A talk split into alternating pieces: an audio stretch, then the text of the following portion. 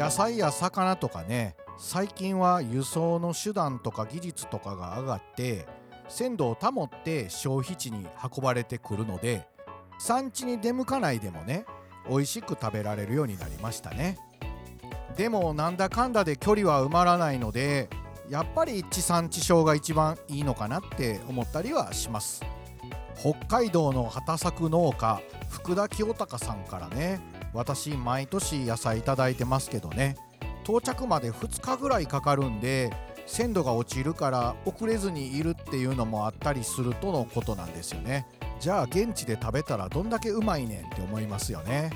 てなわけで、畑作農家の福田清隆さんの野菜を作る話、先週から引き続き後編をお届けしたいと思います。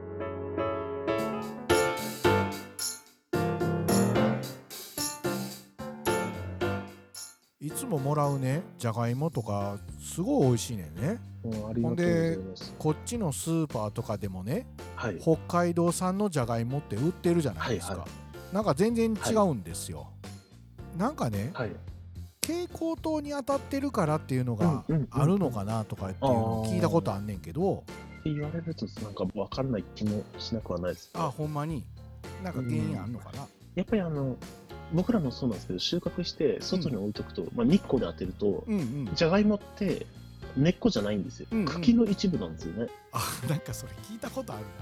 な。あ、茎の一部か。あ、そうなんです。茎が肥大してる。みんな根っこは持てるけどな。だからあれが日に当たると緑色になろうとするんですよ、うんうん、あー、でも緑になろうとしてるのはあるよな。で、緑色になるとえぐみ成分があって、さらに濃い緑を食べると中毒になったりとかするんで、はいはいはいはい、できるだけ取り除いてみたいなことは言うんですけど、日光には当ててないけど、やっぱり蛍光灯の光とかでも、うん、微量な光でも、うんうん、ずっと当たり続けたらやっぱりそうなっちゃうのかなと思って、で今なんか想像したんですよね。でもなんかまあよく言うのが、冷暗所に置いといてくださいって言うもんね、うんうん、はい、言いますね。だからやっぱりそういうことやな。そうですね。まあだからスーパーとかで陳列されてるとちょっとあんま良くないってことかもしれないね、はい、光に当てるとあんまり美味しくないっていうか、うん、長芋も最高よ。あ、本当ですか。いやいや、最高最高、うん、ありがとうございます。あのね、極端な言い方するとね、お年めした方で喉の筋肉が落ちてる方やったらちょっと気をつけて食べんとやばいんちゃうかなって思ったりするよね。っていうぐらい粘りがすごくある。ビビるぐらい粘りがある。はははは、うん、あのだからまあ極端な表現したけど、それぐらいこれ、はい、餅ぐらい喉詰まらせてまうんじゃん、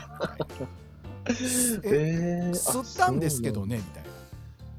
な。おろし、トロトロ、トロトロにしておろしてるんですけど、この弾力何みたいな、えー、確かに弾力は、ね、ありますよね。弾力あるよね、すごいよね、まあ、他, 他がわからないからですけど。いやいやいつもね、まあ、あのダイレクトにねちょっと楽しみたいから、まあ、生で行かしてもらってますけどね、うんうんうんうん、あの特にね、とろろにいつも住んでは、はいはいはい、あの送ってきてもらったら、はい、それが一番味が分かるなと思って。確かにあの短冊とかああいう感じで食べるのも美味しいねんけど、はい、俺は割ともう生のままこう吸って、うん、それを食べると、お、来たね今年もみたいなそういう感じ。北さん、ちょっと僕長芋のとろろが好きなんですよね、はい、で短冊切りがちょっと苦手で。あ、苦手なんや。あんま口の周りペタペタになるから食べ方はどうしてなのか分からない。長芋農家やのにそれ何あらゆる食べ方好きって言ってほしかったけどで、うん、あの僕最近ハマってる食べ方があって、お、その短冊ととろろの間の、うんうん、大根のつまみたいな状態で、あんな細く、うん、長芋そうめんっていうんですかね、あれあれは美味しいですね。だからその大根のつまみたいな感じの細い麺みたいな感じになって、はいはいはいはい、それで長芋食べるってこと。あ、そうですそうです。それめっちゃうまそうやな。絶対美味しいと思うの。いやー、それ興味あるわ。すごい、それって食べてみたいわ。それ新しいな新しいんかな。でも分からんけど、この食べ方してる人あんまりいなくて、友達にも、うんうん、言ったら、いやこれ知らないわって言って、うんうん、でやってみるやってみるって言ってたんですよね。いやでも見たらこれかみたいな感じですよ、その機械は。ああ、そうなんや。長芋の農家的にはその食べ方。ただ短冊切りはあんまり食べないです。今出されても僕が手をつけないっていう。あ、本当にはい。いやさ、いつもでかいのが来るなっていつも思ってた。まあこれはもうあの僕のあの判断っていうかあれなんですけど、まあ、やっぱり長芋といえばでかいのが喜ばれるかなと思って、うんうん、喜ばれるしさ、あれ届いた姿のやつ見たらさ大体みんなびっくりしてる。俺はもみ慣れたからあんまりびっくりしてるけど、うんうんうん、長芋って確かに長いから長芋やねんけど、うんうんうん、そうかこんな長いんかとかってみんな驚くよね。あの太さもありますよね。太さもあるし、大体ほらスーパーやったら切って売ってるやんか。うんうんうんうん。大体だからあの姿しか見てないから、それこそまあその切り身で魚見てるような状態で見ててはいはい、はい、でええ大人やから長いのは分かってんねんけど、切って売ってんのは分かってんねんけど、うんうん、あれを直に見るっていうのはなかなかないから。まあそうですよね、見ないですよね。みんなびっくりするよね。北海道十勝はね、あの伝統的にずっと作られてきている畑作よん品っていうのがね、はい、まあ、あの福田君の周りでも皆さんたくさん作られてると思うんですけども、はい、そうですね。それ以外の何か自分とこの強みみたいなこととかで収穫量としてはそんな少なかったとしても作ったりしてるもんなの？うーん、そうですね。やっぱりだんだんその長芋をやったりとか、うんうんうん、やってなかったメンバーがやったりとか、あ、長芋をやるところが増えたりとか。そうですね。えーとメンバーの中にはごぼうをやりだしたりとか。あ、ごぼうやりだしたりとか、はい、僕もそうなんですけどスイートコーンをやったりとか。あ、スイートコーンもやってんの今。はい、うん、そうで、そう北さんに、うん、そうスイートコーン送ってないじゃないですか。ああ、来てないな。なんでで、いやいや、あのー、別にいやもうこれはちょっとまあ申し訳なさがあってあの、はいはい、スイートコーンって一日一日すごい味が落ちるんですよね。だから持たへんってことか。そうだから最低やっぱりふつかぐらいかかっちゃうから。かかるよな。で正直僕、うん、なんか何日か置いたスイートコーンも実際食べてるんですよね。あでこれはちょっと送れないなと思って、うんうんうん、でだからちょっとスイートコーンは送ってないんですよ。まあそっち行ったら大量に食べさせてもらうからいいよ。そうなんですよ。時期に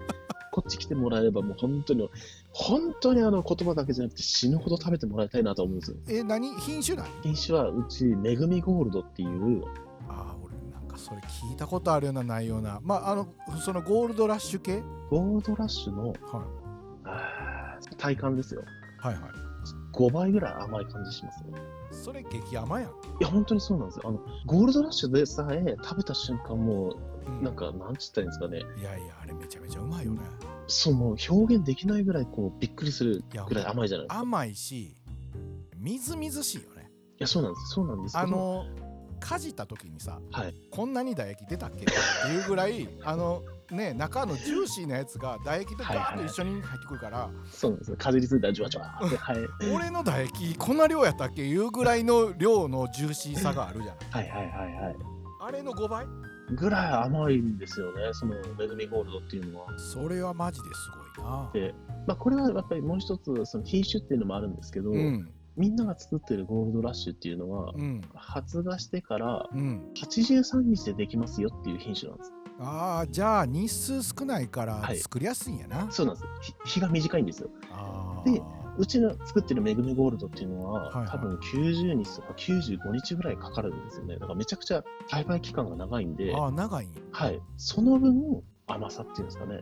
あ、蓄えるんかな。そういうことなんです。で、太さもめちゃくちゃでかくて、今ネットで調べたら、はいはいはい、平均糖度じゅうはちど以上とか書いてる。出てます？その平均糖度じゅうはちど以上というのがどれぐらいのなんかかようわからんねんけど、甘いメロンでじゅうろくどじゃなかったかな。マジで違ったかな。ただこれ糖度って難しくて、はいはいはい、あの生のニンニク食べたことあります？めっちゃ辛いんですよね。あ、いや辛いよね。そうやね。あ、わかりますわかります、うん、それはわかるわかる。辛いというのはわかるなんですけど、あのニンニクでさえ糖度はにじゅうど以上あるんです。嘘やん、あれが。そうなんです。まあ、そのそれ以上に辛み成分があるから、うんうんうん、あれなんですけど、そのだから糖度だけでいったらあんまり当てにならない。当てになれへんのか。いや、それこそそのね、ゴールドラッシュ俺いただいた時はね、はいはいはい、本当に湯にさーって通してすぐ揚げてもらって大丈夫だから、生でも食べれるけど、ね、はい、ちょっとさっと通す方がうまいよって言われて、うんうんうん、やって食べたけどね、うん、めちゃ美味しいよね、うんうんうんうん、美味しいですよね。でそれより美味しい、美味しいと思います、はい、もうこれは自信持って言いますね。なんかそんな言うてんやったら絶対そうやんまあでもね日数かかるもん、はい、そうなんですよ。それ収穫の時っていつは夏、お盆過ぎからつい先日終わったんですよね。じゃあ来年は行きますか。昨今はね少量で多品種の農家もまあ多くなってますけども、そもそも畑の面積が広いからそう簡単な話じゃないよね。まあ単純に言えばですよ、うんうん、芽室町の平均がさんじゅうろくしょうって言ったじゃないですか、うん、はいはい。でそのよん品で回すんであればよんぶんのいちだからきゅうしょうですよね、うんうん、で東京ドームの敷地の面積が確か よんてんごちょう よんてんごヘクタールのはずなんで、東京ドームの敷地分ふたつを何の作物で埋めるんだっていう話になってくるんですよ。いやな、だからいち種類ビートやめるって大きい決断やもんね。やめて畑放置するわけにいかんもんね。はいはいはい、まあ、ただ遊ばすわけにもいかないんで、そうや、ね、だからよん品やめるって言ったらその結構な面積が伴ってくるんで、そうやな、結構どうすんのどうすんのってなるんですよね。いやそりゃそうやな、はいでもまあ全部やめるってわけじゃないしね、うんうんうん、そのサイクルでやれるんやったら、ねね、はい、芋やらごぼうとかにね何か問題が起こることがあるわけだから、うんうん、はい。で、まあ、その分ちょっと長芋とかごぼうも増やしたんで、あ、ちょっと増やしたんや、はいはいはい、だから畑を余してる感じではないんで、うん、まあ、ちょっとの間安定的に僕も少しお分けしていただけるのかなっていう期待もしつつ、もう、はい、そうですね、もう北さんにこうずっと渡すために病害虫ね、汚染されないようにうまいこと言うてくれてほんまに、うん、いやいや、まあもう毎年ねいつも楽しみにさせてもらってて、まあてか逆に来るってなった時に、はい、あ、今年もこの季節かっていうそうですね、季節の頼り的な季節季節、そう、はい、そうなりますよね、なるからね、いやいやほんまにそういうことで嬉しいなといつも思ってます。ありがとうございます。あ、いえいえ、もうあのいつだ にさんにちまえからちょっとごぼう収穫も始まったんで。あ、もう始まってる。はい、ちょっと今年は早いんですけど、あ、はい、いや早いよね、ちょっと早いですよね、うんうんうんうんうん、いつもくがつ入ってからだったんですけど、そうやね、そのうちあの送りますんで、じゃあ楽しみにしてます。前に話聞いたけど土が凍って大変やった言うて、はい、その凍ってることで全部腐っちゃうってこと。そうなんです、そうなんです、凍結するいうやつ。そうです。あれだから普通やったら雪かぶさって、はいはい、まあ保温状態になるってことやんな。そうなんですよ。あれが羽毛布団みたいになってその上からの寒気冷気が土に行かないんですよね、うんうん、普通だったら。だからそれなんか普通の感じやったらさ雪積もってたら冷たいんちゃうと思うけど、はい、雪が乗っかってることによってその土の方は守られているってことやねんね。そうなんですよ。あの土の表面なんかはれいどぐらいなんですよ。ああ、そうか。意外と小麦の緑の状態なんですよね。ああ。土をあの雪をめくったら。まあだから結局雪やから氷やかられいどぐらいやんね。あ、そうなんですね。はい、そりゃそうやんね。だからそれ保たれてるからいい状態を保ってる。よかったんですけど、うん、ここさんねん連続、うんうん、雪の降り出しがめちゃくちゃ遅いんですよね。あ、そしたらやっぱりそのじゅうにがつとか当たり前に寒気きますから、だから寒いのは寒いから。そうなんです。で土が凍る状態ってこと。そうです。土にも水分がありますから、あ、その水分が凍るんですよね。で土自体にこう合わさってガチッと、まあ水分は見えないんであれなんですけど、はいはいはいはい、まあだから土が凍ってるような見た目はチョコレートみたいな感じですね。あ、だから凍って腐るってことか。そう、凍ってしまうと、うん、もうやっぱ繊維がダメになってしまうっていうか、まあ、どの野菜も冷凍保存できないじゃないですか。まあそうやな、はい、あの普通に冷凍してもその後解凍してすぐ調理するから食べれますけど、はいはいはい、まあ解凍してすぐ掘れるわけでもないんで、その間にあ、まあ収穫できるな、腐っちゃうんですよね。あ、でうちは、まあ、その一旦っていう、うんうんうん、と面積で言ったらせんへいほうメートルなんです、うんうんうんうん、で一旦あたり前の時はさんトンごひゃくキロぐらい、うんうん、さんぜんごひゃくキロとかよんせんキロぐらい取れてたのに、うん、その被害のあった年は、うん、せんごひゃくキロぐらいしか取れなかったんですよ、はあ、で一ったんで、うん、そのじゅうばいのいっちょうぐらいあったんですよね。はいはいはい。いっちょうっていちヘクタールやね。そうです。で、いちヘクタールで、まあ、金額的な話なんですけど、うん、うちで多分はっぴゃくまんぐらい損失があったんですよ。すごい損失やんな。いや、そうですよ。純利益がはっぴゃくまんなくなったんですから。マジか、まあ。って考えたらすごい損害じゃないですか。いや、損害やんか。とか言うてもな、誰の責任でもないしな。いや、そうなんですよ。もうそればっかりは。あれ、メッセージもらってた時って、はい、同じ町でもさ、はい、行けたとこと行けてなかったとこもあってとかって言ってたやん。はいはいはいはい、はい。免れたとこと、はい、まあまあまあ、そうそうそうそう、なんとか最小限に抑えれたとことってあったわけで。はい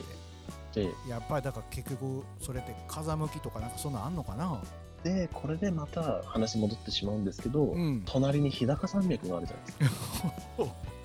はい、日高山脈があるから僕らの地域が、うん、その日高山脈のたまたま高いところだったもんですよ。で山に近いから、はいはい、寒気が西側から来るんですよね、うんうんうん、で日高山脈に近すぎてその寒気が触れないっていうんですかね、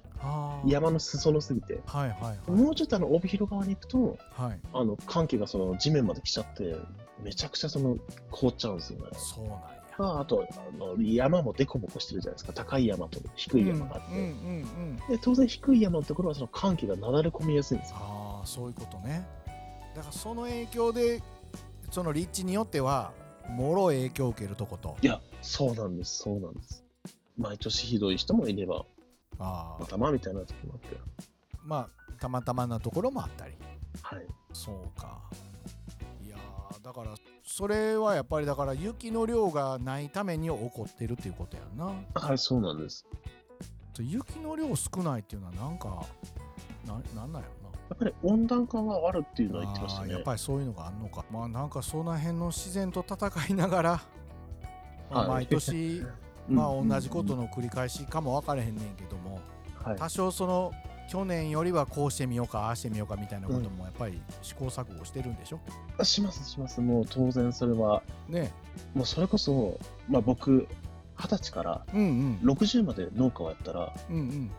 僕の農家のできる回数なんてよんじゅっかいなんですよ。よんじゅっかいなですよね、うん、でも、まあ、大体そのはたちからよんじゅっさいぐらいまでは親が中心になってやってるんでにじゅっかいぶんはね残りのにじゅっかいしか自分の思い通りできないんですよ、うんうんうんうん、であればでいちねんにいっかいしかないからその失敗っていうのはもう二度と繰り返さないように、うん、まあ、研究したりとか、うんうんうんうんうん、っていうのはしますね。まあだから起こることとかっていうのは想像もしながら想像以上のこともなることもあるだろうけど、まあその多少はねそこを最小限にしていくための努力っていうのをね毎年やってるみたいな、はいはいはい、自分たちのできることの失敗っていうのをなくしていこうっていうのは、うん、まあそうかあるよね。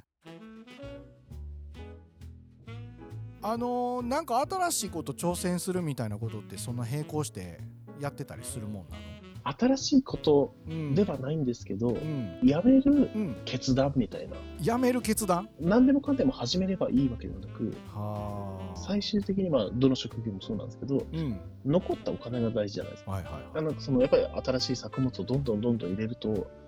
収入的には上がるんですよね、はいはい、ただ支出も増えるから、はいはいはい、意外とこのあれなんか、 かこんなに稼いでんのに、うん、働いてるのに残ったのは少ないよねってなっちゃうんですよ。ああ、そういうことか。じゃなくて、うん、まああとその自分たちの労働力を含めて、うん、今やれることはこれが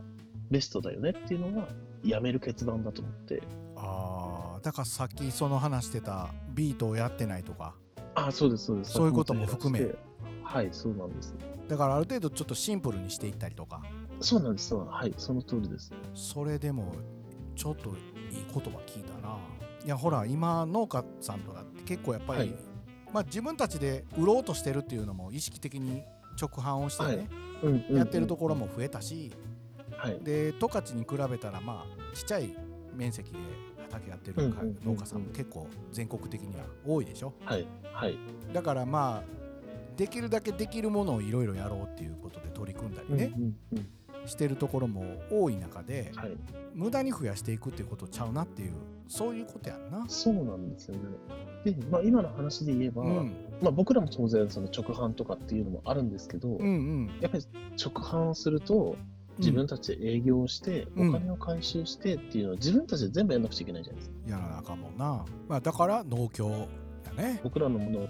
代わりに売ってくれてお金を回収してくれる組織でもあるんで、そうやね。だからそっちに手を伸ばさないで反対に作ることに精一杯努力を向けたいなと思って。ああ、なるほどね、はい。まあ、もちろんね、もともとのそのなんかちょっとやっぱ若い頃の活動ではね、はいはいはい、その消費者の人たちのことをちゃんと見て作らなあかんなっていうことはもう勉強したし、まあ、もしかしたらもともとそれを勉強してなかったら、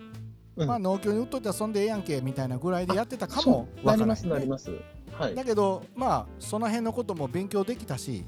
うん、逆にやっぱりその作るってことを専念してやっぱりまあ丁寧にものを作りながら、はい、そうなんですよね。まあ、あとは農協さんに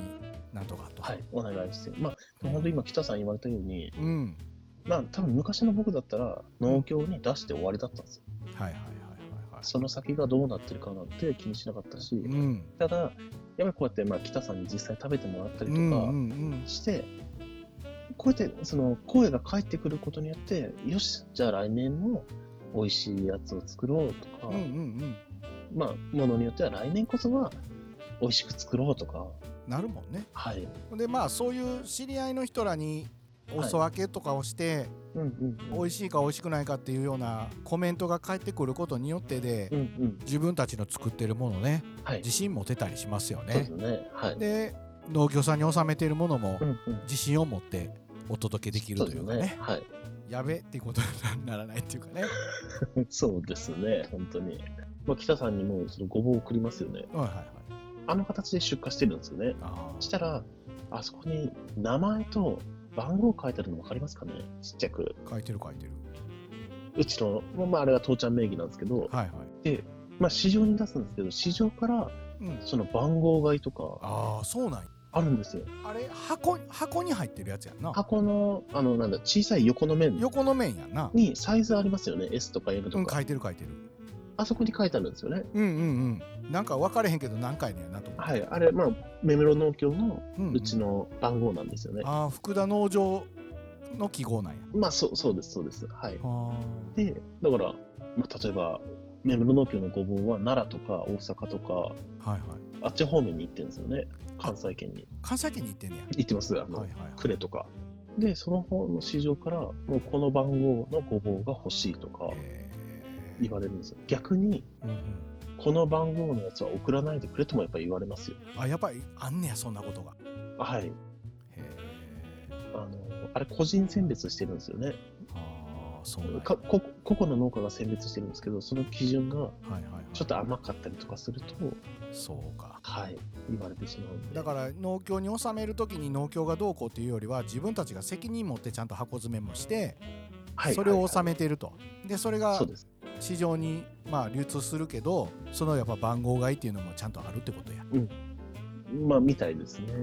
だから直接はそこは農協で一回ワンクッション置くから、うんうんうん、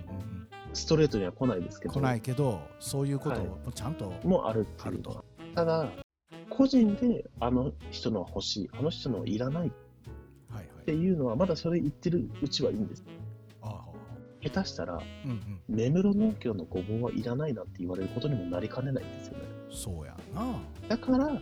全体でいいものを作りたいなと思って、うん、あだから個人個人っていうことじゃん、自分たちが良ければっていうことじゃなくて、そうなんですよ、やっぱりその町みんなで努力してええもん作っていこうっていう、うんうん、そういう動きやっていかないと、結局はその根室ごぼうでブランドで出してるから、うんうん、それが買ってくれなかったら、ね、自分だけがいいものを作っても売れないじゃないですか。そうやね。だからそういう勉強会とか、はい、でもみんなで共有して品質を良くしようとはしてます、ね、そうか。だからその品種によっての勉強会があるっていうのはそこやねんね。あ、そうです。はい、そうです。そういうことですね。はい。農家同士で協力し合ってるってことやね。そうですね。はい。あれでもやっぱ自然相手にしてるからさ、はい、まあ、農家もそうだし、まあ、漁業をやってる人もそうなんだけどもさ、本当になんか理不尽なことって起こるもんないやそうなんですよね。もうな、まあ、誰のせいにもできないっていうか、だから余計にこう助け合い精神じゃないけどさ、うんうんうん、そういうとこっていうのはあるかな。いやでも気候が恵まれへん時とかもあるけど、うんうんうん、まあ、そんなことは準備しながらやってると、そういうことだよな、はい、そうですね。新しいことをやるんじゃなくて、その今までやってたことを何をやめるかっていう、それも大事っていうことやね、はい、まあ繰り返しになっちゃうんですけど、うん、父ちゃんがやってなかったことをやるとか新しいことですよね。だけど僕は父ちゃんがやってたことをやめることもまた新しいことなんじゃないかなと思って、父ちゃんからしたらビートやめるなんて言ったら、うん、もうそんなんで経営できんのかみたいな。いやでもね、それ今名言出たな。名言やな。父ちゃんをやってたことをやめるっていうことが新しいことやっていう、はいかなと思って。でもそうやんな、父ちゃん目線で言うたらさ、それは逆に新しいことやんな。はい、だと思ってます。そうやな。まあそらちょっと新しい何か品種作るものを増やしたりとかすると、やっぱそれのまたノウハウもいるしな、うんうん、そんな甘いもんじゃないもんね。ただただですよ、うんうん、あの新しいことをやるっていうのはすごくワクワクするんですよ。もう僕なんですけど前向きにこうやっぱりそりゃそうやんな、うん、でもどんどんこう失敗を、うん、来年はこうしよう、今度はこうしようと思うから、うん、もう新しいのは楽しくてしゃあないですよね。ただやめるときは本当にもう不安でしかないですよ。そうやめられへんもんな、うん、今これで生活できてんのになんでそれをやめるのみたいになっちゃうから、あ今までやってたことをやめることの方がアドベンチャーやな、はい、だと思いますね。そうやな、新しいことやる方がやりやすいよな、はい、うん、はい、やりやすいと思います。で、その新しいこと始めるのは最初ちょびっとじゃないですか。そうやね、そんな大量にせえへんしな、うん、はい、いやもうやめる人もズバッとやめますから。あー、なるほどね。はい、はい、今日はいろいろ話ができました。はい、いや楽しかったです。本当にありがとうございます。いやいや僕も楽しかったです、うん、はい、ほんまにじゅうねんぶんぐらい喋ったような感じ。本当ですね。じゃあ次はまたじゅうねんごで。いやそんなこと言わず、コロナ落ちたらぜひ来てくださいこっちに。そうやね、ぜひぜひ。本当今日はありがとうございました。楽しい時間はありがとうございます。ほんまにおもろかったな、ほんまにマジで。じゃあまあ毎年いっぱい野菜送っていただいてますけど、はい、今年もじゃあちょっと楽しみにしてますので、わかりました。よろしくお願いします、はい。本日はありがとうございました。ありがとうございました。また北さんごぼう送るんで食べてください。ありがとうございます。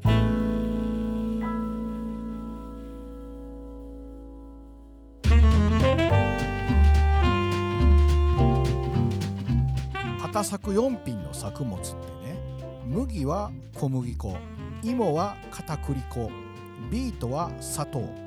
豆は醤油や味噌って感じでね、すべて原料になる作物なんですよ。そんなことから消費者との接点があんまりなくてね、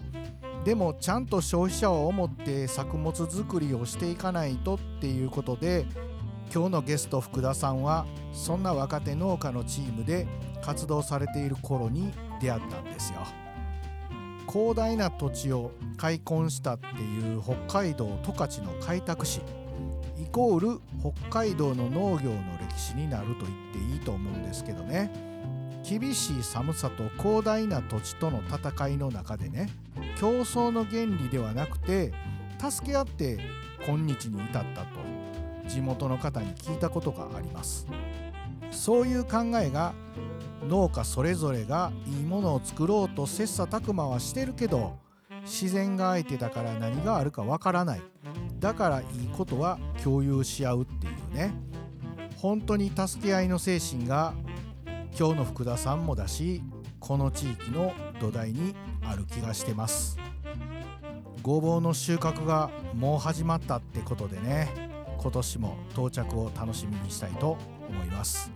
タイミングよくうちに来られた方にはドヤ顔でお裾分けしたいと思います。では今日はこの辺で、北直也でした。